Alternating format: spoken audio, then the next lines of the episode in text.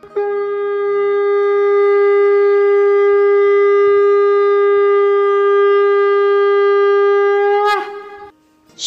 भागवतम कथा पॉडकास्ट में आपका स्वागत है।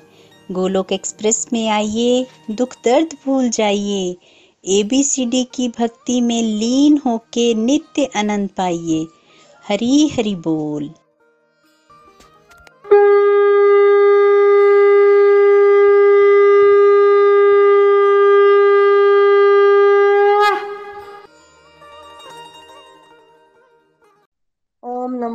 भगवते वासुदेवाय। ओम नमो भगवते वासुदेवाय।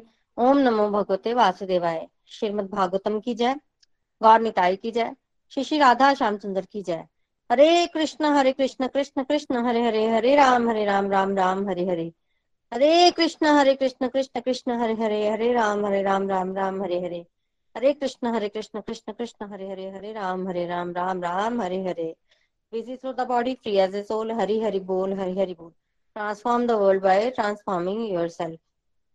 राधे कृष्णा न शस्त्र पर न शास्त्र पर न धन पर और न ही किसी युक्ति पर मेरा तो जीवन आश्रित है प्रभु केवल और केवल आपकी कृपा शक्ति पर गोलोक एक्सप्रेस में आइए दुख दर्द भूल जाइए एबीसीडी की भक्ति में लीन होकर नित्य आनंद पाइए जय श्री राधे कृष्ण तो हरी हरी बोल एवरीवन तो बात चल रही थी हम लोग मैत्र विदुर संवाद सुन रहे थे तो बेसिकली ध्रुव महाराज की कथा चल रही थी कि स्वयंभु मनु के पाँच उत्तानपाद और प्रियव्रत, तीन पुत्रियाँ आकुति देवूति और प्रसूति, जिसमें से एक पुत्र उत्तानपाद जिनको स्वयंभु मनु ने राज्य दिया था।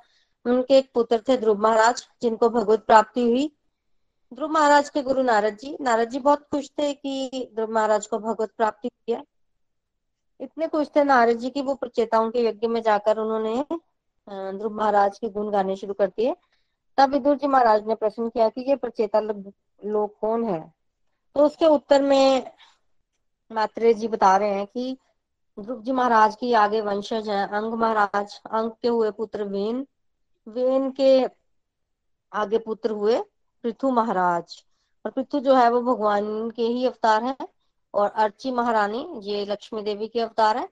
तो पृथु महाराज पृथ्वी पर राज्य करने लगे। पृथु महाराज ने बहुत बढ़िया राज्य किया और सौ अश्वमेघ यज्ञ करने का निश्चय करके इन्होंने निन्यानवे अश्वमेघ यज्ञ किए। सोवा अश्वमेघ यज्ञ इन्होंने शुरू तो किया पर पूरा नहीं किया क्योंकि इंद्र जो है वो नहीं चाहता था कि अश्वमेघ यज्ञ पूरा करें। तो फिर भगवान ने खुश होकर इनको वैसे ही दर्शन दे दिए। और तब इन्होंने भगवान से दो वरदान मांगे। एक तो इनके, एक कान में ही दस हज़ार कानों की शक्ति आ जाए। मतलब लाखों कानों की शक्ति इन्होंने एक साथ मांगी थी, ताकि ये भगवान की कथा श्रवण कर सकें। निंदा सुनने के लिए इतने कान नहीं मांगे। तो जब ये काम काज करते थे तो इनके दो ही कान रहते थे। करते थे तो इनके कानों में लाखों कानों की शक्ति आ जाती थी, और ये ज़्यादा भगवान की कथा का श्रवण कर पाते थे। दूसरा वरदान इन्होंने ये मांगा कि मुझे अपने चरणों की सेवा दीजिए। जब पृथ्वी जी महाराज को भगवान के चरणों की सेवा मिलेगी तो वो सेवा ऑलरेडी किसको मिली हुई है? लक्ष्मी जी को। तो लक्ष्मी जी जो है वो नाराज़ होंगी, और नाराज़, अगर पत्नी नाराज़ हो तो किसको बोलती है? पति को बोलती है। तो किसको बोलेंगे लक्ष्मी जी? अपने पति को बोलेंगे। तो पृथ्वी जी महाराज भगवान को कह रहे हैं कि मुझे अपने चरणों की सेवा दीजिए, और साथ में ये वरदान दीजिए कि जब लक्ष्मी जी आपको कहेंगी कि मुझे चरणों की सेवा वापस चाहिए तो आपने मेरा साथ देना है। अपने पत्नी का साथ नहीं देना है। तो पहले ही ये वरदान जो है पृथ्वी जी महाराज भगवान से ले रहे हैं कि मेरे साथ दीजिएगा और मेरे से वो सेवा जो है वो जानी नहीं चाहिए। और इस तरह से पृथ्वी जी महाराज ने यज्ञ पूरा अपनी राजधानी लौट आए। लोगों ने इनको काफ़ी उपहार दिए। बंदी जन जो है वो इनकी गुणों का व्याख्यान करने लगे। इस साल से पृथ्वी जी महाराज जो है वो राज्य कर रहे थे। आ, तब बेसिकली विदुर जी महाराज ने एक और प्रश्न किया मैत्री ऋषि से कि अभी तो आपने पृथ्वी जी महाराज के काफ़ी गुण बता दिए हैं। क्या किया उन्होंने जीवन में वो भी बता दिया है। ये और क्या क्या किया? पृथ्वी जी महाराज ने और क्या क्या किया जीवन में? तब तब बता रहे हैं मैत्री जी की जब पृथ्वी जी महाराज अपने राज्य में निवास कर रहे थे, उस समय फिर उन्होंने एक और यज्ञ किया। यज्ञ किया और यज्ञ में उन्होंने ब्राह्मणों वगैरह को बुलाया। काफ़ी भीड़ हुई उनके यज्ञ में और आस्ती वस्त्र उन्होंने त्याग दिए थे और जो भी यज्ञ के लिए वो ड्रेस पहनते हैं, वो पहनी और वो प्रॉपर यज्ञ कर रहे थे। फिर उन्होंने ना उसमें ना क्या किया, अपने प्रजा को उपदेश दिया। देखिए, पृथ्वी जी के जीवन में ना ये उपदेश जो है, ये बहुत महत्वपूर्ण है। प्रजा को क्या उपदेश दे रहे हैं, पृथ्वी जी महाराज? प्रजा को उपदेश दे रहे हैं कि राजा जो है, वो अपने कर्तव्यों का अच्छे तरीके से पालन कर रहा है। पृथ्वी जी महाराज देखिए प्रजा जी को बता रहे हैं, प्रजा को कि आपको भी कैसे अपने कर्तव्यों का पालन करना है? तो अपने उपदेश में कह रहे हैं कि मैंने अपने कर्तव्यों का निर्वाह किया अच्छे तरीके से। कोई राजा जो है, प्रजा से कर तो वसूल करता है, पर प्रजा के अधिकारों का ध्यान नहीं रखता तो उसको पाप लगता है। राजा को पाप लगता है। तो मैंने वो पाप नहीं किया। मैंने अच्छे तरीके से अपनी प्रजा को जो है, वो पालन किया है, कर तो वसूल किया है लेकिन साथ ही साथ उनकी, उनका रक्षण भी किया है। तो आप सब लोगों को भी ऐसे ही करना है। क्या करना है? भगवान को याद करते हुए अपने कर्तव्यों का बलि भांति पालन करना है। अगर आप ऐसा करेंगे तभी आपके जीवन में कल, कल्याण होगा। नहीं तो पाप के भागी आप भी बन जाओगे। आप भी बन जाओगे मैं भी बन जाऊँगा क्योंकि प्रजा के कार्यों के उत्तरदायित्व किसका होता है? राजा का होता है। बहुत नहीं तो थोड़ा तो प्रजा जो भी कार्य करती है, अगर वो प्रजा पुण्य के कार्य नहीं करती है तो थोड़ा फल तो राजा को भी भोगना पड़ता है। तो आप सब लोग भक्तों, आप अनंत जन्मों तक इस जन्म मृत्यु के चक्कर में घूमते रहोगे घूमते रहोगे। तो क्या करो, पृथ्वी जी महाराज अपनी प्रजा को सलाह दे रहे हैं कि मन, वचन, शरीर, कर्म द्वारा भगवान की भक्ति करो, उत्साह के साथ। तो पृथ्वी जी महाराज का ये उपदेश बेसिकली सब बहुत पसंद करते हैं। क्योंकि इसमें उन्होंने अपनी प्रजा को भगवान की तरफ़ बढ़ने के लिए कहा है। वो कहते हैं, राजा हो तो ऐसा। तो बोल रहे हैं राजा कि भगवान की तरफ़ बढ़ना है। हमारी इंद्रियों को ना भौतिक भोग की वो तलब लग गई है क्योंकि हम जन्म जन्म से यही कर रहे हैं। तो अब इसको हमें भगवान की तरफ़ मोड़ना है। उसके लिए ज़रूरी है कि हम छोटे छोटे कदम उठाए और वैष्णव सेवा या ब्राह्मणों की सेवा को ज़्यादा इंपॉर्टेंस दी है राजा ने। वैष्णव सेवा करो। ब्राह्मणों की सेवा करो। ब्राह्मणों को भगवान बहुत मानते हैं। ब्राह्मणों की कहा, का कहा भगवान नहीं डालते हैं। तो अगर कोई व्यक्ति ब्राह्मणों की सेवा करता है तो उसके अंदर भी ब्राह्मणों जैसे गुण आते हैं। शुद्ध ब्राह्मण जो होते हैं उन, उनके जैसे गुण आते हैं। तो हे प्रजाजनों भगवान के रास्ते पर आगे बढ़ो। तो महाराज पृथु ने ये जो उपदेश दिया ना अपनी प्रजा को इतना सुंदर था ऐसा कर रहे थे। देखिए राजा की प्रशंसा कब नहीं हुई? शुरू से लेकर अंत तक उनकी प्रशंसा ही हो रही है। ये भगवान है ना तो भगवान से क्या गलती हो सकती है? नहीं। मनुष्य से हो सकती है। ऑलवेज मनुष्य गलतियों का पुतला है, वो हमेशा गलती कर चाहे अनजाने में। भगवान गलती नहीं करेंगे। भगवान जो परफेक्ट है। हमें ये चीज़ समझनी है। तो उनकी प्रशंसा तो होनी ही होनी है। सब लोग इतने भगवान की प्रशंसा कर रहे थे और कह रहे थे कि वेन के पुत्र हैं ये। वेन के। राजा पेन तो वेन तो दुष्ट था ना? तो सब लोग प्रहलाद महाराज से कंपेयर करने लगे कि प्रहलाद महाराज ने अपने पिता का उद्धार किया था हिरण्य कशपु का। ऐसे ही पृथ्वी जी महाराज ने किसका उद्धार किया? अपने पिता वेन का। क्योंकि जब पुत्र धर्मात्मा होता है तो पिता को नरक नहीं जाना पड़ता। तो पृथ्वी महाराज ने अपने पिता का भी उद्धार किया। तो इस तरह से प्रजा लोग जो हैं, वो अपने राजा का यशोगान करते हैं, खूब यशोगान करते हैं। राजा ने भी बहुत अच्छे तरीके से प्रजा को उपदेश दिया। आ, हर एक पिता को अपने बच्चों को ऐसा उपदेश देना चाहिए। और इसके पश्चात वहाँ पर क्या हुआ? वहाँ पे चारों कुमार आ गए। सनक सनंदन सनातन और सनत कुमार। इन चारों कुमारों की बहुत महिमा है। बहुत महिमा। सूर्य के समान चमक रहे थे चारों कुमार। ऐसे बताया जाता है श्रीमद भागवतम में कि जब ये की जैसे हवन कुंड में अगली प्रज्वलित हो गई है, इतने ये चमक रहे थे। देखते ही राजा जो है वो पहचान गए कैसे पहचान गए देखिए भगवान ने ना, जब राजा को दर्शन दिए थे, तब उन्होंने कहा था कि शीघ्र ही तुम्हें चारों कुमारों के दर्शन होंगे। तो भगवान की वाणी को याद करते हुए ये तुरंत ही पहचान गए कि ये चारों कुमार जो हैं वो आए हैं। तब इन्होंने क्या कहा चारों कुमारों को? उनकी स्तुति की। क्या स्तुति की कि आपके तो दर्शन बहुत ही दुर्लभ है। आज मुझे तो भाग्य से ही आपके दर्शन जो है वो प्राप्त हुए वैष्णवों को प्रसन्न करना, ब्राह्मणों को प्रसन्न करना, यही मनुष्य जीवन का लक्ष्य होना चाहिए और आप दोनों ही हैं। ब्राह्मण, वैष्णव दोनों ही हैं।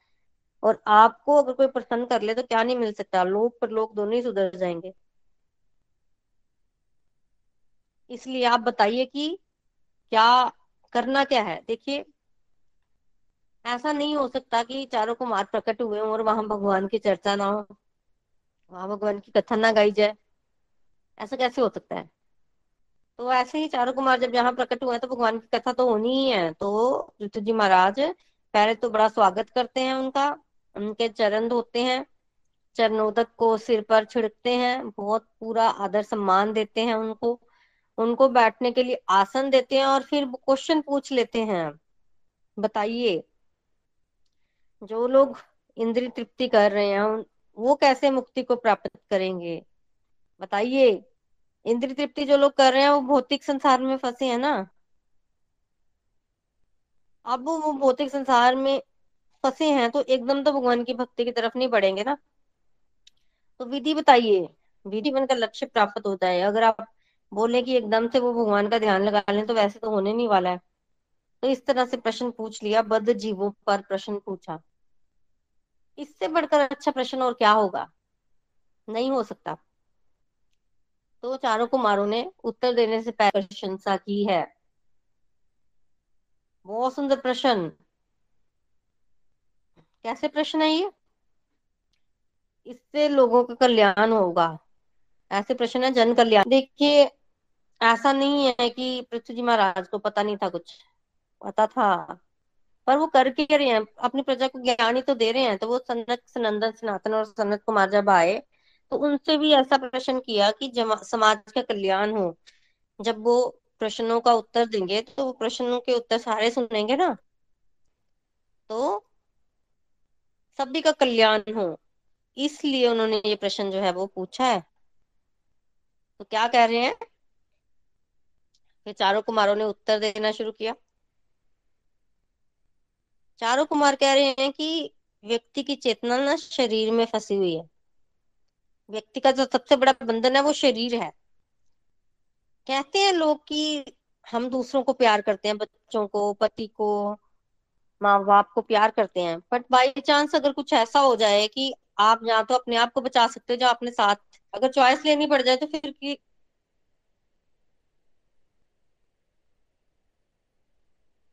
सबसे पहले व्यक्ति स्वयं को बचाता है। होता है ना ऐसे। अपने से हम ज़्यादा प्यार करते हैं, अपने शरीर से सबसे ज़्यादा प्यार करते हैं। दूसरों के लिए हम तब रोते हैं जब हमारा शरीर सुरक्षित होता है। अगर चॉइस की बात आ जाए तो हम अपने शरीर को ही चुनेंगे। तो सबसे बड़ा बंधन शारीरिक बंधन, शारीरिक चेतना। मैं शरीर हूँ, शरीर से बड़ा लगाव होता है बद्धजीव को। अब अगर आगे बढ़ना है तो शरीर से अलग होना होगा, अपने आप को अलग समझना होगा कि मैं शरीर नहीं, मैं आत्मा हूँ। अलग समझना है। तो अगर कोई व्यक्ति ये समझे कि मैं शरीर नहीं, आत्मा हूँ, शरीर तीन गुणों का बना हुआ है, इसलिए मुझे ऐसी एक्टिविटी कई बार मजबूरी में भी करनी पड़ती है। तो क्यों ना मैं मैं इन तीन गुणों से ऊपर उठ जाऊँ?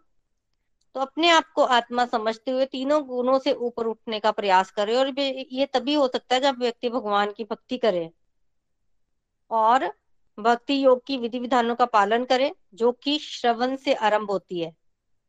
तो भक्ति योग के विधि विधान का पालन करो, श्रवण उसका, उसकी पहली सीढ़ी है। तो श्रवण से स्टार्ट करके व्यक्ति को आत्मा के लेवल पर आना है। और ये करना ही है व्यक्ति को कैसे भी करके। तो अगर कोई व्यक्ति ये दृढ़ निश्चय कर लेता है कि उसको शारीरिक चेतना से बाहर निकलना है वो शरीर नहीं है आत्मा है शरीर तीन गुणों का बना हुआ है इसलिए मजबूरी में उसको काम करना पड़ रहा है तो क्यों ना भक्ति करके तीनों गुणों से ऊपर उठे। जब कोई व्यक्ति इस तरह से निश्चय कर लेता है और फिर उसको पूरा करता है तो वो विरक्ति आ, मतलब वो पार हो सकता है इस बद्ध जीवन से। पार हो सकता है। फिर भी सनक सनंदन कह रहे हैं कि ये जो इंद्रिय भोग के प्रति इच्छा है ना, बड़ी गहरी होती है, एकदम से नहीं जाती है। व्यक्ति भगवान की भक्ति करेगा चार दिन, फिर एक दिन उसको होगा कि इंद्र तृप्ति कर ही लेते हैं। होता है ऐसे। अगर कोई व्यक्ति, जैसे मान लो, खाना कम खा रहा है, व्रत रखा है उसने, कितने व्रत रख लेगा? आखिरकार उसको होगा कि आज बाज़ार जाके खा ही आते हैं कुछ। होता ना ऐसे? मांगती हैं कि कुछ चटपटा होना चाहिए, बड़े दिन से घर का खाना खा लिया, सादा खाना खा लिया, मिर्च मसाला नहीं खाया। हाँ प्रत्येक इंद्री के साथ ऐसा ही है। प्रत्येक इंद्रियों के साथ। ये इंद्रिय तृप्ति की इच्छा से निकलना कोई बड़ी आसान बात तो नहीं है। तो उसके लिए चारों कुमार कह रहे हैं सावधानी पूर्वक सावधानी पूर्वक नियम बनाओ। नियम बनाकर अगर आप सावधानी पूर्वक उस पर चलोगे, फिर जाके आपकी बात बन सकती है। नियम बनाना बहुत ज़रूरी है। नियम किस तरह से बनाना है आपने?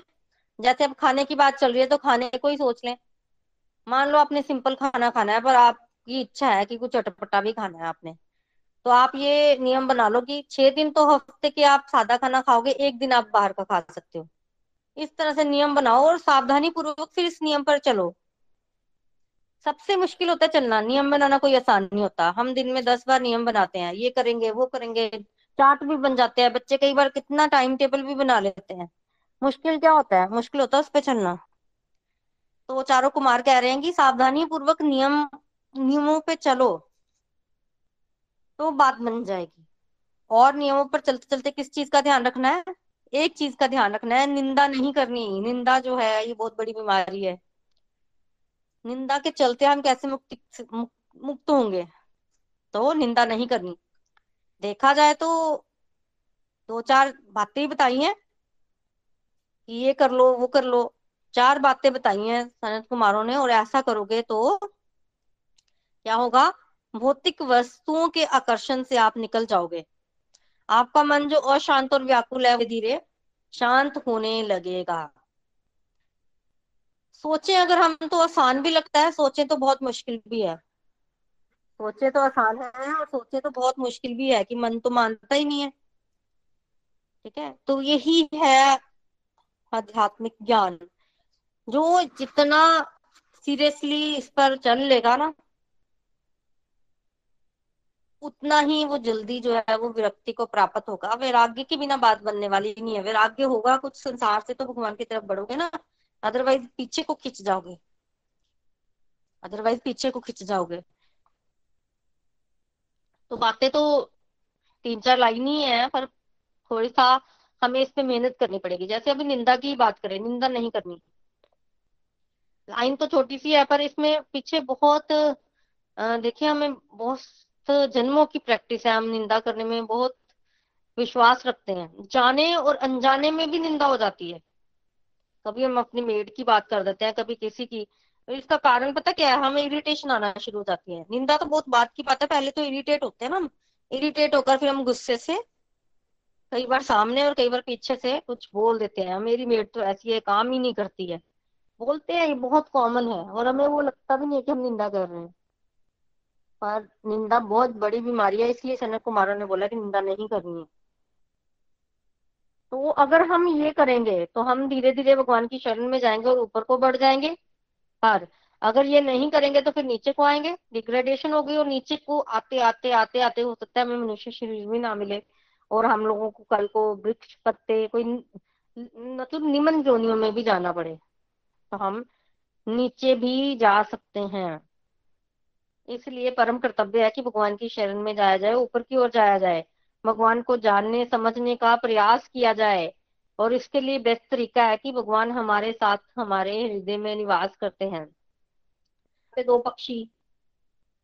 वो दो पक्षी एक आत्मा है एक परमात्मा है ये हमारे अंदर ही है। भगवान एज ए परमात्मा हमारे हृदय में बैठे हैं और उनकी जगह कौन सी है? बिल्कुल आत्मा के साथ वाली जगह है परमात्मा की। तो दोनों साथ साथ ही हैं। बस उस परमात्मा को देखना तो शुरू कीजिए। कितनी ताकत है उस परमात्मा में। है। अंदर बैठे वो क्या क्या नहीं कर सकता? आप छोटी छोटी बातों से घबराया मत कीजिए। तो इस तरह से सनत कुमारों ने उपदेश दिया, बहुत पावरफुल और पृथ्वी जी महाराज। और उनकी जो प्रजा है वो धन्य धन्य हो गई, धन्य धन्य हो गई इस प्रकार का उपदेश ग्रहण करके। फिर सनत कुमारों के जाने की बारी आई और जब सनत कुमार जाने लगे तो होता ना कि जब कोई जा रहा है तो उनको कुछ भेंट करो, कुछ दो। अब पृथ्वी जी महाराज सोच रहे हैं कि सनत कुमारों को क्या दिया जाए? क्या दिया जाए? अपना राजमहल दिए जाए या अपने घर के लोग ही दे दिए जाए? संपत्ति दू? राज दू कि राजकोष दू या अपने आप को ही दे दू? क्या दू? इतना कोई सोचने के पृथ्वी जी महाराज कह रहे हैं कि दी तो अपनी चीज़ जाती है। अपनी चीज़ ही दी जाती है ना? ऐसे कैसे हो सकता है कि आप किसी की चीज़ उठा के दे दो? आप किसी के घर जाओ और खाली हाथ चले जाओ। आपका वहाँ उनको गिफ्ट देने का दिल करे तो आप इधर उधर देखो, उनके घर में एक मूर्ति पड़ी है, वो मूर्ति उठाओ और आप अपने क्या है? तो क्या सच में वो आपकी तरफ़ से गिफ्ट है? वो तो उन्हीं का है। तो वो बोलेंगे, रख दो, वो जो चीज़ वहाँ जहाँ थी वहीं रख दी आपने। तो गिफ्ट हुआ क्या? क्या माना जाएगा? मज़ाक की है। तो गिफ्ट तो नहीं हुआ तो इसी तरह पृथ्वी जी महाराज सोच रहे हैं कि मेरी तो चीज़ है नहीं। मेरी चीज़ नहीं है तो मैं कैसे दू? तो ये तो कुछ ठीक नहीं है। तो फिर क्या दिया जाए? मेरा क्या है? अब उनको समझ नहीं आ रहा कि मेरा क्या है, जो मैं दू। तो उन्होंने क्या बोला? उन्होंने सनत कुमार को बोला कि आपको मैं क्या दे सकता हूँ? आप इतने ज्ञानी ज्ञानी है, ज्ञान भी व्यक्ति किसको देगा? अगर किसी के पास ज्ञान है तो वो ज्ञान भी उसी को देगा जिसके पास नहीं है। अब सनत कुमारों के पास तो ज्ञान भी बहुत है। तो पृथ्वी जी महाराज सनत कुमारों को कह रहे हैं कि मैं आपसे निवेदन करता हूँ आप स्वयं अपने सदगुणों द्वारा ही संतुष्ट हो जाएँ।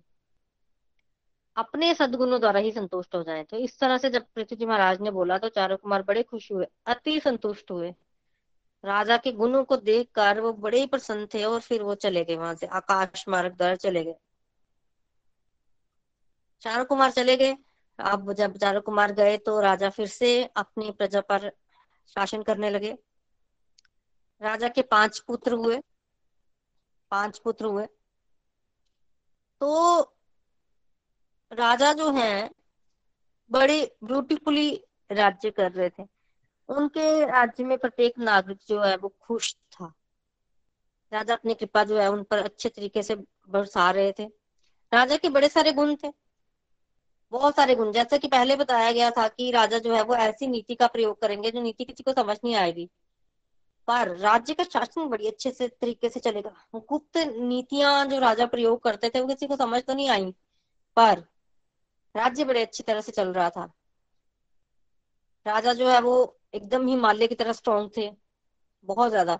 तो राजा की बहुत सारी तारीफ़ है, कोई लोग उनको भगवान रामचंद्र से कंपेयर कर रहे थे, बहुत तारीफ़ करते थे। हो भी क्यों ना? है कौन? वो स्वयं भगवान है ना? पृथ्वी जी महाराज कौन है? भगवान के तो अवतार है। तो क्यों ना उनको तारीफ़ मिले। सब लोग उनकी तारीफ़ कर रहे थे। फिर एक दिन राजा को एक सफ़ेद बाल दिखा। तो राजा को ऐसे लगा कि वृद्धावस्था आ गई है। वृद्धावस्था में क्या करना चाहिए? घर बार का त्याग कर देना चाहिए। तो क्यों ना अपने राज्य का त्याग करके वानप्रस्थ आश्रम ग्रहण किया जाए। तो उन्होंने अपने राज्य का, राज्य जो है वो अपने पुत्रों को दिया और स्वयं वन में चले गए। अब जब पृथ्वी जी महाराज वन में गए तो उनकी प्रजा बड़ी दुखी हुई। रोने लग पड़ी। पर पृथ्वी जी महाराज नहीं रुके और पृथ्वी जी महाराज के साथ उनकी पत्नी अर्ची महारानी भी कहा चले गई? वन में चली गई। अब वन में जब राजा रहने लगे तो राजा जो है वो कंदमूल खाने लगे। कई बार वो सूखी पत्तियाँ खाते, कई बार केवल पानी ही पीते, कई बार केवल हवा ही पीते तो इस तरह से वो रहने लगे। उनकी तपस्या पता कैसी होती थी? एक तो उस समय सतयुग था तो वो ध्यान योग का पालन करते थे, ध्यान लगाते थे। दूसरा, गर्मी में तो वो धूप में बैठ जाते थे, सूरज के नीचे। सर्दियों में वो पानी में खड़े हो जाते थे, तपस्या करते थे। वर्षा ऋतु में वो मतलब वर्षा के नीचे मतलब खुले में बैठ जाते थे, पानी के नीचे। इस तरह से कहीं भी उन्होंने सोचा ना कोई नीचे कुछ बिछाना भी नहीं।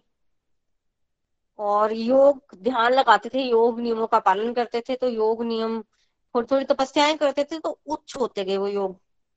योग उनका सार्थक होता गया। अष्टांग योग पद्धति का पालन करते थे। धीरे धीरे उनके मन में प्रभु प्रेम भी विकसित हो गया। देखिए पृथ्वी जी महाराज कौन है? भगवान है। तो स्वयं भगवान जो कर सकते हैं, क्या हमें भगवान के मार्ग का अनुसरण कर लेना चाहिए? नहीं करना चाहिए। तो पृथ्वी जी महाराज ने जिस मार्ग का पालन किया, खुद भगवान है। भगवान जो कर सकते हैं वो हम नहीं कर सकते। युग भी अभी सत्युग नहीं चल रहा है तो इसलिए हमें नहीं, ऐसे नहीं करना चाहिए कि उन्होंने ऐसा किया तो हम भी वैसे ही करेंगे। ऐसा नहीं करना चाहिए। तो इस तरह से पृथ्वी जी महाराज ने अपने जीवन के अंतिम दिन जो है बिताए। एक दिन वो पूरे के पूरे अपने शरीर से व्यक्त विरक्त हो गए। तब उन्होंने सोचा कि क्यों ना अब अपना शरीर जो है वो त्याग दिया जाए। उनको अपने हृदय के भीतर जो है वो भगवान, परमात्मा के दर्शन भी हो रहे थे। तो उन्होंने सोचा कि वो शरीर का त्याग कर देंगे। ऐसा नहीं है कि उनको मृत्यु आई थी, आई नहीं थी मृत्यु। उन्होंने खुद ही डिसाइड किया कि वो शरीर का त्याग कर देंगे। तो फिर उन्होंने योग विधि द्वारा अपने शरीर का त्याग किया। वो खुद बैठ गए, प्राणों को ऊपर खींच लिया। देखिए, सती माता ने भी अपनी शरीर का त्याग किया था। तो बेसिकली योगियों में ऐसी ताकत होती है कि वो अपने प्राण वायु को ऊपर की ओर खींचे, फिर ऊपर से वो शरीर से अलग हो जाते थे। तो इस तरह से ये तो योग में रंगत थे। अष्टांग योग पद्धति का इन्होंने साधना की थी। तो इन्होंने अपना शरीर त्याग दिया। तब इनको लेने के लिए एक विमान आया, वैकुंठ से, और ये उस पर बैठ के जो है वो चले गए। अब अर्ची महारानी पीछे रह गई। अर्ची महारानी की ना देवता लोग बड़ी प्रसन्न मतलब बड़ी प्रशंसा करते थे। कारण क्योंकि वो रा, रानी थी ना तो रानियों का जीवन कैसे होता है? सुख सुख से भरा हुआ होता है। फिर भी उस रानी ने क्या किया? अपने पति के साथ घर का त्याग कर दिया और मन में आकर रहने लगी। मन में आकर रहने लगी ना तो पति का पूरा पूरा साथ दिया।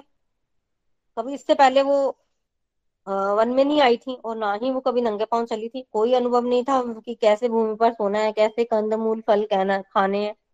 कोई अनुभव नहीं था। फिर भी उन्होंने ये सब किया तो देवता लोग बड़े प्रसन्न हो गए। स्त्री के लिए बोलते हैं कि पति की सेवा से ही, पति की सेवा अगर अच्छे तरीके से करे स्त्री तो उसको वैसे ही पुण्य की प्राप्ति जो है वो हो जाती है। तो अर्ची महारानी ने देखा जाए तो ऐसी कोई इतनी तपस्या नहीं की थी, पर यही उनकी एकमात्र तपस्या थी कि पति की सेवा की थी। और उनके पति जो है वो एक मात मतलब कौन थे? भगवान तो थे। तो भगवान की सेवा की, और क्या चाहिए? तो अर्ची महारानी ने जब देखा कि उनके पति के शरीर में जीवन के लक्षण नहीं बचे हैं तो उन्होंने भी यही सोचा कि मुझे भी अब इनके साथ ही चले जाना चाहिए। बिना समय गवाए हुए उन्होंने चिता का निर्माण किया। अपने पति का मतलब जो शव था, उसका अंतिम संस्कार किया और खुद भी उन्हीं के साथ जो है वो चली गई। खुद भी उन्होंने उनके मतलब अपने पति के शरीर की प्रदक्षिणा की और फिर उनके चरण कमलों में सिर नभाया और खुद भी शरीर को त्याग दिया। अर्ची महारानी ने जब इस तरह का कार्य किया तो देवताओं ने ऊपर से फूल बरसाए। अर्ची महारानी पे फूल बरसाए। देखिए, अर्ची महारानी कौन है? ये भी लक्ष्मी स्वरूपा ही थी। लक्ष्मी देवी की अवतार थी ना तो भगवान विष्णु के बिना लक्ष्मी देवी नहीं रह सकती। तो भगवान गए तो लक्ष्मी देवी साथ ही चली गई। वैकुंठ में गई वो अपने पति के साथ। वैकुंठ गई। तो इस तरह से पृथ्वी जी महाराज और अर्ची महारानी जो है वो भगवान इस धरती पर आए और इस धरती पर अपनी कार्य को समेट कर वो वापिस अपने धाम को चले गए। तो बेसिकली हमें भी शिक्षा मिलती है कि मनुष्य जीवन चाहे जैसा भी है, जितना भी है, छोटे समय के लिए हमें मिलता है ना। किसी को तो फिर भी आज की डेट में देखा जाए तो सेवेंटी ईयर्स एटी ईयर्स के लिए मिलता है। किसी को इससे भी कम समय के लिए मिलता है। इससे भी कम समय के लिए व्यक्ति को कई बार मनुष्य जीवन मिलता है। पर यह है बड़ा दुर्लभ। और व्यक्ति इसमें परिश्रम करके भगवान की प्राप्ति कर सकता है। तो हमें भी कोशिश करनी है कि हम इसी जीवन में भगवान की प्राप्ति करें। तो जब पृथु महाराज और अर्ची महारानी विमान में बैठकर वैकुंठ जा रहे थे, तब देवता लोग जो है फूल बरसा रहे थे। फूल बरसा रहे थे। तो श्रीमद भागवतम में वर्णन पृथु महाराज भगवान के इस अवतार की कथा को सुनता है। उसको वैकुंठ लोकों की प्राप्ति होती है। वैकुंठ लोक को जाता है। और जिसके संतान नहीं होती, उसको संतान की प्राप्ति होती है। और अगर कई बार इस कथा को सुन लो तो व्यक्ति को प्रसिद्धि प्राप्त होती है, विद्वान हो जाता है व्यक्ति। तो बेसिकली ये कथा जो है, वो बहुत पावरफुल है, बहुत पावरफुल है।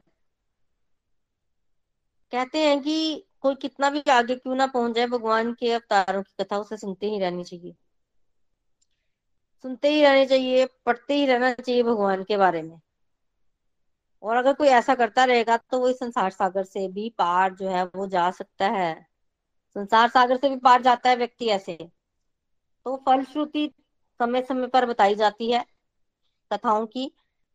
आध्यात्मिक लाभ भी होता है और भौतिक लाभ भी होता है।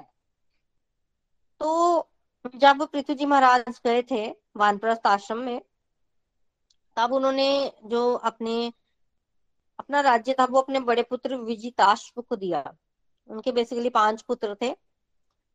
बड़े पुत्र विजिताश्व को जो है, वो राज्य दिया और बाकी विजिताश्व ने अपनी चारों दिशाओं में ना अपने चार छोटे भाइयों को राज्य दे दिया। चार छोटे भाइयों को साथ मिलाकर उन्होंने राज्य किया। तो विजिताश्व को आप सब जानते होंगे, पिछले सत्संग में हमने सुना, विजिताश्व को ये नाम कैसे पड़ा? जब पृथ्वी जी महाराज यज्ञ कर रहे थे ना, अश्वमेघ यज्ञ तो सोमे अश्वमेघ यज्ञ का घोड़ा इंद्र बार बार लेके जा रहा था। भाग रहा था। और ये पृथ्वी जी महाराज के बड़े पुत्र बार बार वो घोड़ा जो है, वो वापस ला रहे थे इंद्र से। तो इंद्र को हराकर, विजयी बनकर जो लौट रहे थे, इसलिए इनका नाम विजिताश्व पड़ा। और क्योंकि इंद्र बार बार पकड़ा जा रहा था, फिर भी ये इंद्र को मार नहीं रहे थे, क्योंकि इंद्र ने साधु का वेश बनाया हुआ था जहाँ तो ये इंद्र को मार नहीं रहे थे, इससे इंद्र बड़े खुश हो गए कि मुझे मारा नहीं। इंद्र मर भी सकते थे। तो इंद्र बड़े खुश हुए। तो एक तो इनका नाम विजिताश्व पड़ा और इंद्र क्योंकि इससे खुश हो गए थे इनसे, इसलिए उन्होंने अपनी मर्ज़ी से विजिताश्व को एक शक्ति दी। क्या शक्ति दी? प्रकट और अप्रकट होने की। मतलब विजिताश्व जो है, वो अपनी मर्ज़ी से कहीं भी प्रकट हो सकते थे। और अपनी मर्ज़ी से कहीं भी अप्रकट हो सकते थे। तो प्रकट और अप्रकट होने की शक्ति प्रदान होने के कारण इनका नाम अंतर ध्यान भी पड़ गया। अंतर ध्यान तो विजिताश्व के पृथ्वी जी महाराज के बड़े पुत्र के दो नाम थे, विजिताश्व और दूसरा अंतर ध्यान अब अंतर ध्यान के तीन पुत्र हुए। पावक पवमान और सुचि। तीन पुत्र हुए। और एक पत्नी से तीन पुत्र और दूसरी पत्नी से एक पुत्र हुआ। हवीरदान। हवीरदान। तो ये जो अंतर ध्यान थे ना, इन्होंने जल्दी ही संन्यास ले लिया, क्योंकि इनका मनना अब लगता नहीं था कि वो राज्य का कार्यभार संभाले। या अपनी प्रजा से कर वसूल करें। तो इस तरह से ये भगवान की भक्ति करना चाहते थे। भगवान की महिमा के श्रवण और कीर्तन में व्यस्त रहना चाहते थे। जीवन के लक्ष्य को प्राप्त करना चाहते थे। तो इन्होंने क्या किया? जल्दी ही संन्यास धारण कर लिया। और संन्यास ही नहीं धारण किया। जीवन का परम लक्ष्य प्राप्त भी किया। और राज्य किसको दिया? जो इनकी चौथा पुत्र था ना, ये मतलब इन, इनकी पत्नी से जो एक पुत्र लास्ट में प्राप्त हुआ था इनको हवीरदान उसको इन्होंने राज्य दे दिया। अब हवीरदान के भी आगे छह पुत्र हुए जिसमें से सबसे बड़े पुत्र थे प्राचीन वरही। हवीरदान के छह पुत्र हुए सबसे बड़े पुत्र प्राचीन वरही। अब प्राचीन वरही जो थे इन्होंने भी आगे विवाह किया और इनको, इनकी पत्नी से दस पुत्र प्राप्त हुए। और उन दस पुत्रों के क्या नाम रखा इन्होंने? प्रचेता। अब आप लिंक कीजिए विदुर जी महाराज कि प्रश्न से। प्रचेताओं के यज्ञ में नारद मुनि नाच रहे थे ध्रुव आ रहे थे। और विदुर जी महाराज ने प्रश्न किया था, प्रचेता लोग कौन है? तो अब आ गए कहाँ पर? मैत्रेय ऋषि सुनाते सुनाते प्रचेताओं के पास। प्राचीन वरी के दस पुत्र हुए, उन दस पुत्रों को प्रचेता कहा जाता है। दस के दस पुत्रों को प्रचेता क्यों कहा जाता है? अलग अलग नाम क्यों नहीं है? इसलिए क्योंकि ये दस के दस पुत्र थे, सब भाव के एक जैसे थे। मतलब इन दो, इन दसों में कोई मतभेद था ही नहीं। एक जैसे थे, इनको आप अलग अलग नहीं देख सकते। जैसा कुछ खाते भी साथ थे, सोना भी साथ मतलब सब कुछ साथ था इनका तो इसलिए इनके ये प्रचेता नाम से विख्यात हुए। और जब प्राचीन वरी ने इनको आगे आज्ञा दी कि तुम सृष्टि करो, क्योंकि ब्रह्मा जी ने अपने पुत्र को आज्ञा दी सृष्टि करने के लिए। पुत्र ने अपने पुत्र को आज्ञा दी, इस तरह से इन्होंने भी, प्राचीन वरी ने भी अपने पुत्रों को आज्ञा दी, प्रचेताओं को कि जाओ, संतान उत्पत्ति करो, सृष्टि करो। और जब भी सृष्टि की बारी आती है, संतान उत्पत्ति की बारी आती है तो लोग कहाँ जाते हैं? तपस्या करने के लिए। तो प्रचेता लोग भी तपस्या करने को चले गए। तो ये प्रचेता लोग कौन है? ये ध्रुव महाराज के ही आगे वंशज हैं। तो जब नारद मुनि ध्रुव महाराज के आगे वंश में गए, वंशजों को पास जाकर वो ध्रुव महाराज की कथा सुना रहे हैं। तुम्हारे पूर्वज तो थे, वो ध्रुव महाराज जैसे थे। तो किस तरह प्रचेताओं ने फिर तपस्या की और किस तरह से फिर उन्होंने सृष्टि के कार्यभार को आगे बढ़ाया? इसका वर्णन जो है वो हम कल के सत्संग में करेंगे। हरे कृष्णा हरे कृष्णा कृष्णा कृष्णा, हरे हरे हरे राम हरे राम राम राम, हरे हरे, हरी हरि बोल, हरी हरि बोल। आज के लिए मेरी तरफ़ से इतना ही। चलिए अब हम आगे बढ़ते हैं अपने रिव्यू सेक्शन की तरफ़। सबसे पहले हमारे साथ विजय जी हैं। हरी हरि बोल, विजय जी, आप कुछ कहना चाहते हैं? हरी हरि बोल, हरी हरि बोल, प्रीति जी। बहुत ही सुंदर कथा। व्यासपीठ पर विराजे हुए आपको कोटि कोटि नमन। श्रीमद भागवतम की हर कथा जो हम आपके मुखार विंद से सुनते हैं, वो डिवाइन होती है। अंतकरण को पवित्र कर देती है। प्रभु से प्रार्थना है कि इसी तरह हमें ये सुनाते रहें। आज आपने पूरा रिकैप करते हुए प्राइमरीली पृथु महाराज के ऊपर ही कंसेंट्रेट किया कि किस तरह उन्होंने 99 अश्वमेध यज्ञ तो पूरा कर लिए, लेकिन सौवें यज्ञ को इंद्र पूरा नहीं होने देता था, उनका बेटा बार बार अश्व लाता था। लेकिन प्रभु उनसे इतने प्रसन्न हुए कि नारायण भगवान स्वयं उनको दर्शन देने के लिए आए और कहा कि, वरदान मांगो, मैं तुम्हारे से बहुत प्रसन्न हूँ। और उन्होंने दो वर मांगे। पहला वर कि, प्रभु मुझे दस हज़ार कान दो, ताकि मैं आपकी प्रभु भक्ति का श्रवण कर सकूँ। और हम सभी जानते हैं कि जब नवदा भक्ति की बात होती है तो श्रवण भक्ति सबसे पहले है और पिथु महाराज श्रवण भक्ति की पराकाष्ठा है। दूसरी चीज़ उन्होंने प्रभु के चरणों की सेवा मांगी। हमें भी यही शिक्षा हमारे लिए ये है कि प्रभु से ये फजूल की छोटी छोटी चीज़ें जिसे हम मांगने में लगे रहते हैं, वो नहीं मांगनी चाहिए। मांगना है तो प्रभु के चरणों की सेवा। लेकिन पिथु महाराज स्वयं भगवान थे, उन्होंने एक राइडर भी लगवा दिया। भगवान से कहा कि प्रभु, मुझे पता है कि लक्ष्मी माँ आपके चरणों की सेवा करते हैं, वो मेरे से नाराज़ ना हो। और अगर वो चरणों की सेवा वापस मांगे तो आपने मुझे बचाना है। देखिए, और प्रभु ने उनको दोनों चीज़ें दी। फिर आपने ये बताया कि राजा को कैसे राज करना चाहिए। पृथु महाराज का राज जो है, हमने शुरू में भी सुना था कि किस तरह उन्होंने पृथ्वी माता को खुश करके अपनी प्रजा के लिए सारी चीज़ें मांगी थी। और पृथु महाराज वो राजा हैं जो अपनी प्रजा को ये बतलाते हैं कि भाई, राजा के चार मुख्य काम क्या होते हैं? एक ये कि वो सबकी सुरक्षा करें। दूसरा ये कि उनको रोज़गार दें। तीसरा ये कि ये देखें कि सभी लोग अपने धर्म की मर्यादा में लगे हुए हैं। और चौथा ये कि जो लोग धर्म की मर्यादा के अनुसार काम नहीं करते हैं, उनको दंड भी देना है। अगर ये काम ठीक से ना चले तो पाप तो राजा को ही लगेगा ना।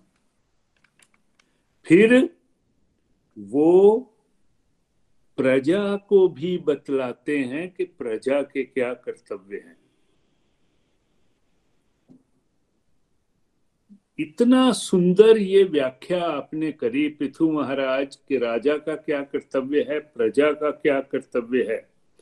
और वो प्रजा को ये समझाते हैं कि आपने इस तरह से धर्म के कार्य करने हैं कि ब्राह्मण भी प्रसन्न रहे, गाय माता भी प्रसन्न रहे, प्रभु भी प्रसन्न रहे और भगवान के भक्त भी प्रसन्न रहे। ये चार चीज़ें जब सही ढंग से चलेंगी तो इसका मतलब ये है कि आशीर्वाद ही आशीर्वाद चारों तरफ़ से मिलेगा। और यही चीज़ पृथु महाराज जो हैं, अपनी प्रजा को भी बताते हैं। अब बहुत सुंदर एक बात जो आपने कही, वो हमारे लिए शिक्षाप्रद है कि ये पृथु महाराज कौन है? ये राजा वेन के पुत्र हैं। और राजा वेन कैसा था, ये सब हम जानते हैं। लेकिन पृथु महाराज के कारण राजा वेन भीतर गए। शिक्षा ये कि अगर औलाद बढ़िया होती है तो माँ बाप भी, सारे के सारे पितर भी उनकी श्रद्धा से, उनकी भक्ति से तर जाते हैं।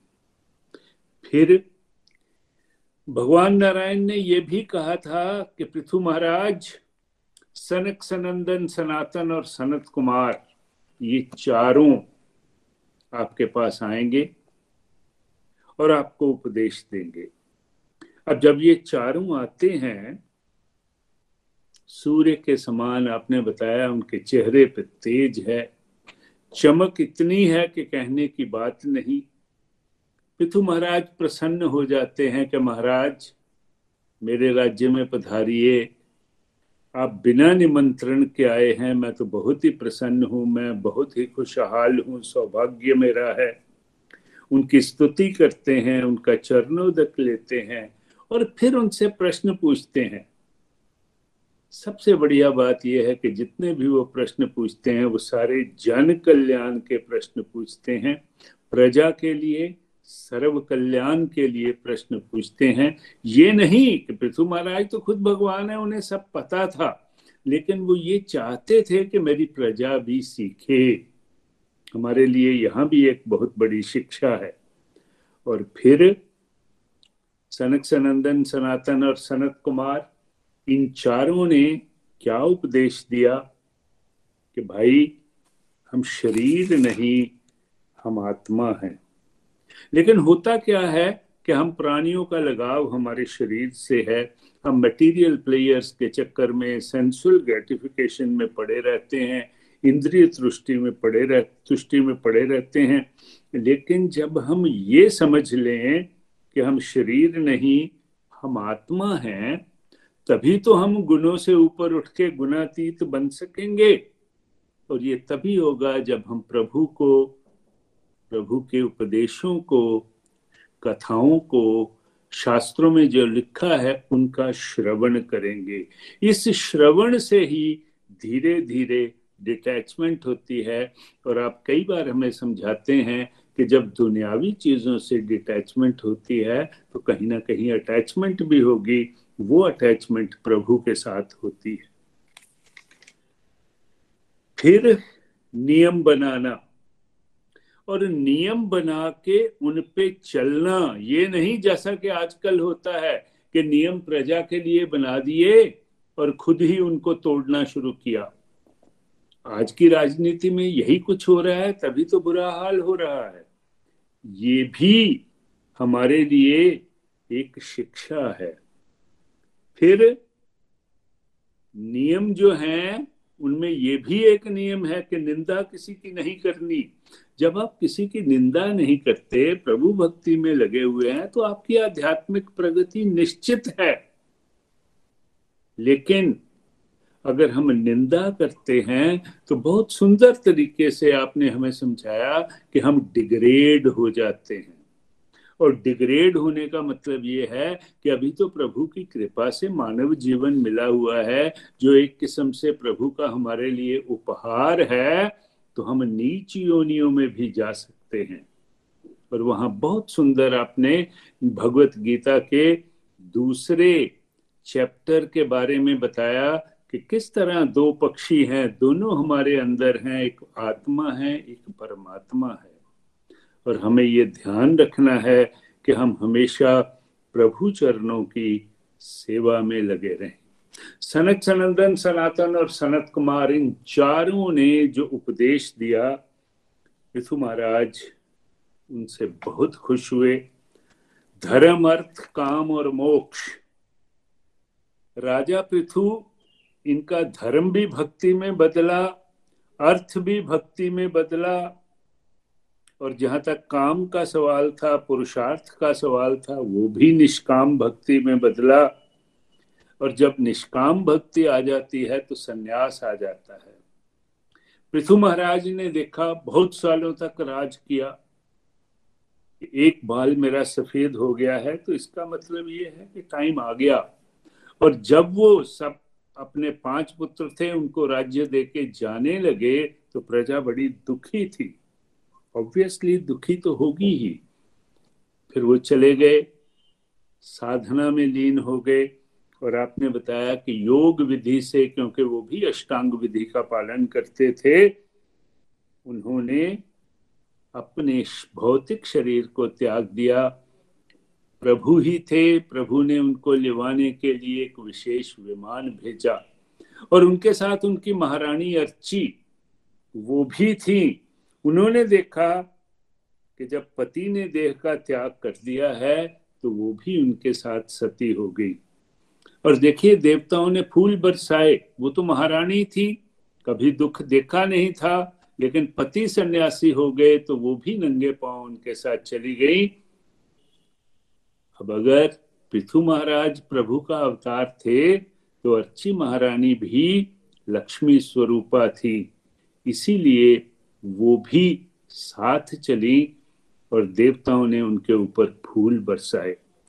हमारे लिए शिक्षा ये है कि इस दुर्लभ मानव जीवन को प्राप्त करके जो हम विषय विकारों में फंसे रहते हैं, अगर हम ऐसा करते हैं तो हम तरस के काबल हैं। जीवन देखना है तो प्रथु, पृथु महाराज का देखिए कि किस तरह सारा जीवन प्रजा की सेवा करी और जब गए तो ऐसे गए कि जैसे मेरा कुछ भी नहीं है। फिर आपने उनके वंश की कहानी सुनाई कि उनके पाँच पुत्र थे। सबसे बड़ा पुत्र विजिताश्व, ये वही पुत्र है जिसने इंद्र को भी पराजित किया था जब इंद्र छल से ऋषि मुनि बन के घोड़े को छुपा देता है। तो इंद्र ने उनको दो वरदान दिए थे। एक तो क्योंकि उन्होंने इंद्र को जीता, इसीलिए विजिताश्व घोड़े को बार बार वापस लाते थे जीत के तो एक नाम उनका विजिताश्व था। और चार और भाई जो थे, उनको चारों दिशाओं में उन्होंने राज्य दिया। और दूसरा आपने बताया कि भगवान इंद्र ने उनको एक और वरदान दिया कि भाई तुम अपनी मर्ज़ी से प्रकट हो सकते हो, मर्ज़ी से अप्रकट हो सकते हो। तो ऐसे व्यक्ति के लिए जो उचित नाम है, वो अंतर्धान है। इसीलिए उनके बड़े पुत्र के दो नाम, एक विजिताश्व और एक अंतर ध्यान फिर विजिताश्व के पुत्रों की बात करी। दो रानियों से, पहली से तीन बेटे, फिर एक बेटा। इस तरह से इनके वंशज एक आपने बताया कि प्राचीन बरही नाम से हुए। ये मैत्रेय ऋषि विदुर जी को कहानी सुना रहे हैं। और प्राचीन बरही इसलिए इनका नाम पड़ा कि इन्होंने इतने यज्ञ किए कि जितनी भी कुशाएँ होती हैं अगर उनको पृथ्वी पे लगाया जाए तो उससे सारी पृथ्वी भर जाती है। इसीलिए उनको प्राचीन बरही कहते हैं और प्राचीन बरही के आगे दस पुत्र हुए और ये दस पुत्र जो थे, इन्हीं को प्रचेता कहते थे। अब लिंक करिए उस कहानी के साथ कि जब शुरू में विदुर जी पूछते हैं कि नारद जी प्रचेताओं को जाके क्यों ये सब कुछ सुना रहे हैं तो मैत्रेय ऋषि ने कहा था कि भाई, इसी कहानी पे कंसेंट्रेट करो, जब प्रचेताओं की बारी आएगी तो प्रचेताओं की बात भी कर रहे थे। तो ये प्राचीन बरही के दस पुत्र, जो कि ध्रुव महाराज के वंशज हैं, क्योंकि हम ध्रुव महाराज के वंश की ही कहानी सुन रहे हैं, ये दस प्रचेता जो थे, ये बड़े भगवान के भक्त थे। और इनकी कहानी क्या है, ये आपने बताया कि कल के सत्संग में हमें सुनाई जाएगी। प्रीति जी, आपका बहुत बहुत धन्यवाद। इतनी सुंदर कथा आपके मुखारविंद से हम सुनते हैं कि हम कृतार्थ हो जाते हैं। प्रभु से यही प्रार्थना है, यही आशीर्वाद है कि आप इसी तरह से हमें बड़े प्यार से श्रीमद भागवतम सुनाते रहें और हम उसे सुन के आनंद मानते रहें। कोटि कोटि नमन आपको कोटि कोटि नमन। हरी, हरि बोल, हरे, हरि बोल। हरी, हरि बोल विजय जी, हमेशा की तरह आपने ब्यूटीफुल आज के सत्संग की समरी दी है। Thank you for sharing Hari, Hari बोल, हरी, हरि बोल। चलिए अब हम आगे बढ़ते हैं। रचना जी के पास चलते हैं। रचना जी, आप कुछ कहना चाहते हैं? हरी बोल भाभी मेरे इधर ना बड़ी वॉइस आ रही है प्लीज़ डिस्टरबेंस होगी हरी बोल। कोई बात नहीं कोई बात नहीं हम मनिका जी के पास चलते हैं। मनिका जी कुछ कहना चाहते हैं? मनिका जी? चलिए आई थिंक उनकी आवाज़ नहीं आ रही। ईशा जी कुछ कहना चाहते हैं? हरी हरी बोल हरी हरी बोल जय श्री कृष्णा प्रीति जी। बहुत बहुत ज़्यादा आनंद आया बहुत ही प्यारी कथा। और विजय अंकल जी को बहुत बहुत धन्यवाद कि वो हमेशा बहुत ही ब्यूटीफुली समराइज करते हैं। और सिंपल वर्ड्स में हम जैसे मंद बुद्धियों के लिए पूरा की पूरा सत्संग जो है वो समरी फॉर्म में बता देते हैं। तो मुझे तो लगता है कि इन सभी सीनियर डिवोटीज की वजह से मुझे आधी से ज़्यादा बातें समझ में आती हैं। तो आज की कथा भी, पिछली कथा की कंटिन्यूशन में बहुत ही बहुत ही अच्छी। और मुझे ये समझ में आया कि पृथु महाराज हमें ये समझाना चाह रहे हैं कि हमें अपनी प्रेस्क्राइब्ड ड्यूटीज़ को हमेशा करते रहना चाहिए। हम जहाँ पर हैं, वहाँ पर जो जो हमारे को ड्यूटीज़ प्रेस्क्राइब की गई हुई हैं, उन्हें हम करें, तभी हम लोगों की सार्थकता है। आगे जब चार कुमार आते हैं और जब वो हमें बताते हैं पृथु महाराज उनसे प्रश्न पूछते हैं कि इंद्रिय तृप्ति वाले जो लोग हैं, जो उसमें संलग्न है, उनकी मुक्ति कैसे होगी? तो मुझे लगा ये क्वेश्चन शायद हम लोगों के लिए ही पूछा गया है, क्योंकि हम लोग हंड्रेड परसेंट इंद्रिय तृप्ति में विलप्त रहते हैं, हमेशा हमेशा।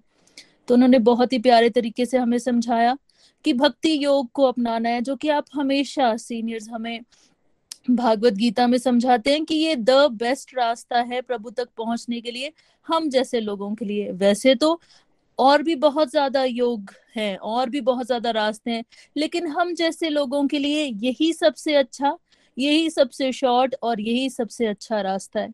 और आज फिर हमेशा की तरह मुझे समझ में आया कि श्रवण जो है वही सबसे पहला स्टेप है, और उसी पर हम लोगों को कंसंट्रेट करना है, तभी हम लोग अंतिम स्टेप प्रेमा भक्ति तक पहुँच पाएँगे। साथ ही मुझे ये समझ में आया कि चारों कुमारों ने हमें ये बताया पृथु महाराज के ज़रिए कि हम लोगों को सावधानी पूर्वक अपने लिए नियम सेट करने हैं और धीरे धीरे उनके ऊपर जो है वो कमांड कसनी, क्योंकि एकदम हम लोग इंद्रिय तृप्ति को नहीं छोड़ सकते। वो हमेशा हम लोगों को बार बार किसी न किसी तरीके से खींचती रहती है। तो जो आप हमेशा बताती हैं कि भक्ति के रास्ते में डूज एंड डोंट्स को फॉलो कीजिए, दवाई भी खाइए, परहेज भी कीजिए तो उस रास्ते पर ज़रूर ज़रूर हमें चलना है। एक और बात ये समझ में आई कि निंदा से बचना है। वो हम किसी, और बिल्कुल आप, बिल्कुल अच्छा आपने एग्ज़ाम्पल दिया कि हम लोग इतनी बार निंदा करते हैं और हमें लगता है कि यार मतलब वो निंदा थोड़ी है, वो तो हम ऐसे ही जनरल बात कर रहे हैं।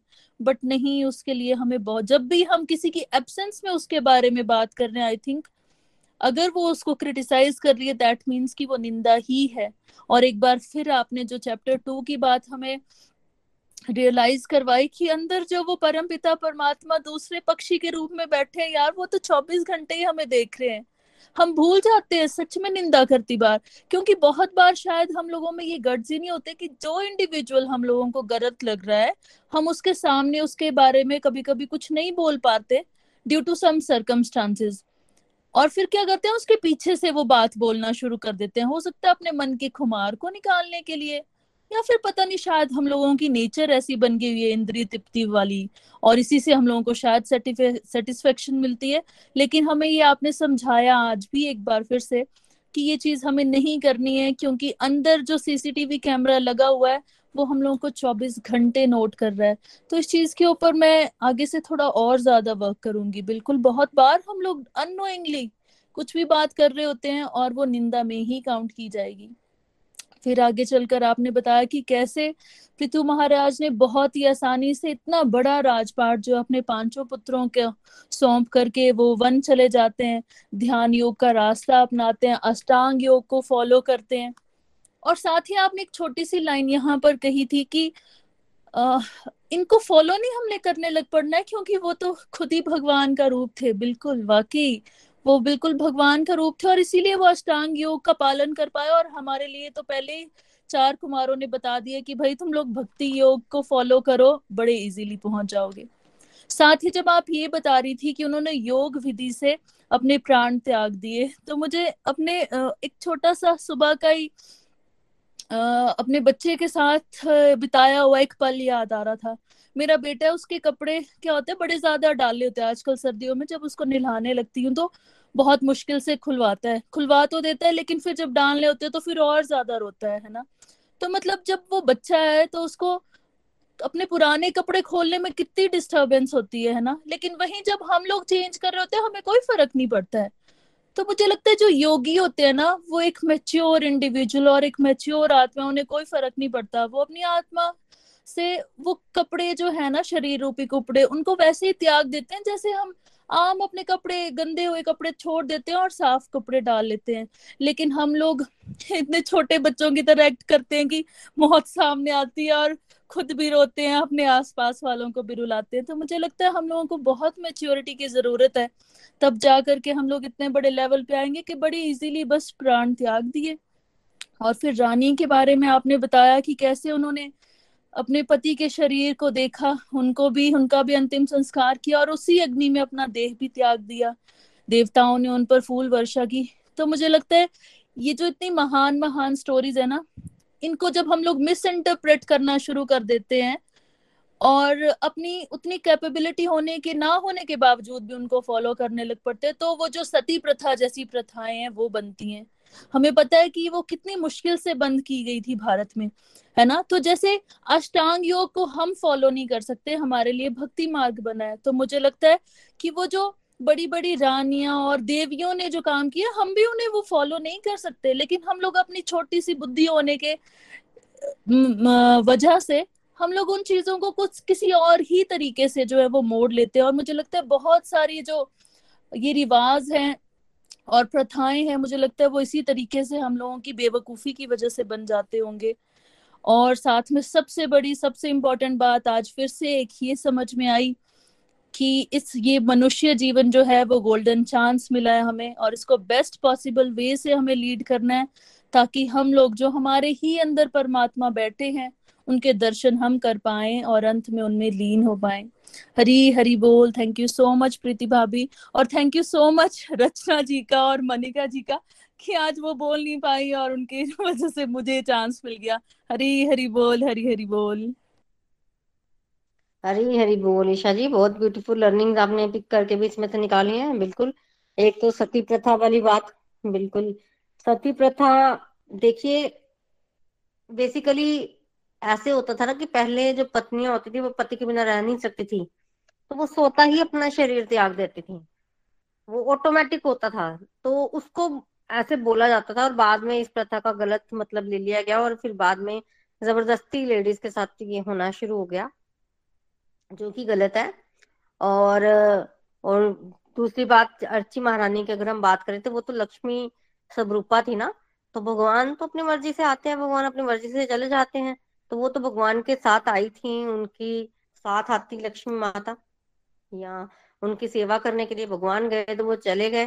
तो बिल्कुल ठीक कि हमें भगवान की जो भगवान आचरण करते हैं, उसको कॉपी नहीं करना है।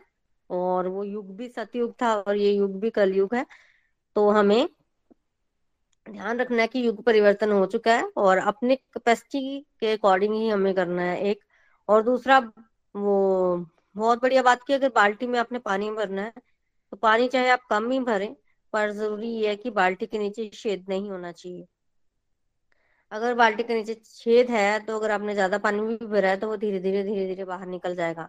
इसी तरह से जितनी मर्ज़ी भक्ति आप करें, अगर अगर आप निंदा करते हैं तो आप जितना बाल्टी में पानी भरते हैं, उससे ज़्यादा वो बाहर निकल, निकाल देते हैं। तो अगर आप चाहते हैं कि आपकी बाल्टी भक्ति रूपी बाल्टी भरे तो पहले वो छेद, वो निंदा रूपी छेद बंद करना है। और फिर उसके बाद अगर आप थोड़ा सा भी भक्ति के मार्ग पर चलेंगे तो प्रोग्रेस जो है वो ज़रूर करेंगे। तो इन छोटी छोटी बातों का देखिए हमें ध्यान रखना है। सनत कुमारों ने कोई बहुत बड़ी बड़ी बातें नहीं बताई। बातें तो छोटी छोटी ही हैं, बस इनको इम्प्लीमेंट करना है हमें अपने जीवन में और इम्प्लीमेंट करके धीरे धीरे धीरे धीरे एक स्टेप आगे बढ़ना है। रेपिटेशन की बहुत ज़रूरत है। अपने साथ बात करें, इन बातों को बार बार बार बार जो है वो रिपीट करें। बाकी thank you very much Isha ji. बहुत बढ़िया आपने अपनी लर्निंग शेयर की हैं। हरी हरी बोल, हरी हरी बोल। तो चलिए आज के सत्संग को यहीं कंक्लूड करते हैं आरती के साथ। श्री भागवत भगवान की है आरती, पापियों को पाप से है तारती। श्री भागवत भगवान की है आरती, पापियों को पाप से है तारती। ये अमर ग्रंथ ये मुक्ति पंथ ये पंचम वेद निराला, नव ज्योति जगाने वाला। ये अमर ग्रंथ ये मुक्ति पंथ ये पंचम वेद निराला, नव ज्योति जगाने वाला। हरिनाम यही हरिधाम यही यही जग मंगल की आरती। पापियों को पाप से है दारती श्री भागवत भगवान की है आरती। पापियों को पाप से है तारती। ये शांति गीत पावन पुनीत पापों को मिटाने वाला हरि दर्श दिखाने वाला। ये शांति गीत पावन पुनीत पापों को मिटाने वाला हरि दर्श दिखाने वाला। है सुख करनी, है दुख हरनी ये मधुसूदन की आरती, पापियों को पाप से है तारती। श्री भागवत भगवान की है आरती, पापियों को पाप से है तारती। ये मधुर बोल जगफंद खोल सन्मार्ग दिखाने वाला, बिगड़ी को बनाने वाला ये मधुर बोल जगफंद खोल मार्ग दिखाने वाला, बिगड़ी को बनाने वाला। श्री राम यही घनश्याम यही, ये प्रभु महिमा की आरती। पापियों को पाप से है तारती। श्री भागवत भगवान की है आरती। पापियों को पाप से है तारती। पापियों को पाप से है तारती। पापियों को पाप से है तारती। गोलोक एक्सप्रेस से जुड़ने के लिए आप हमारे email address info at Golok express dot O द्वारा संपर्क कर सकते हैं या हमारे व्हाट्सएप या Telegram number seven zero one eight zero two six eight two one से भी जुड़ सकते हैं। आप हमसे फेसबुक पेज और यूट्यूब चैनल के माध्यम से भी जुड़ सकते हैं। हरी हरी बोल।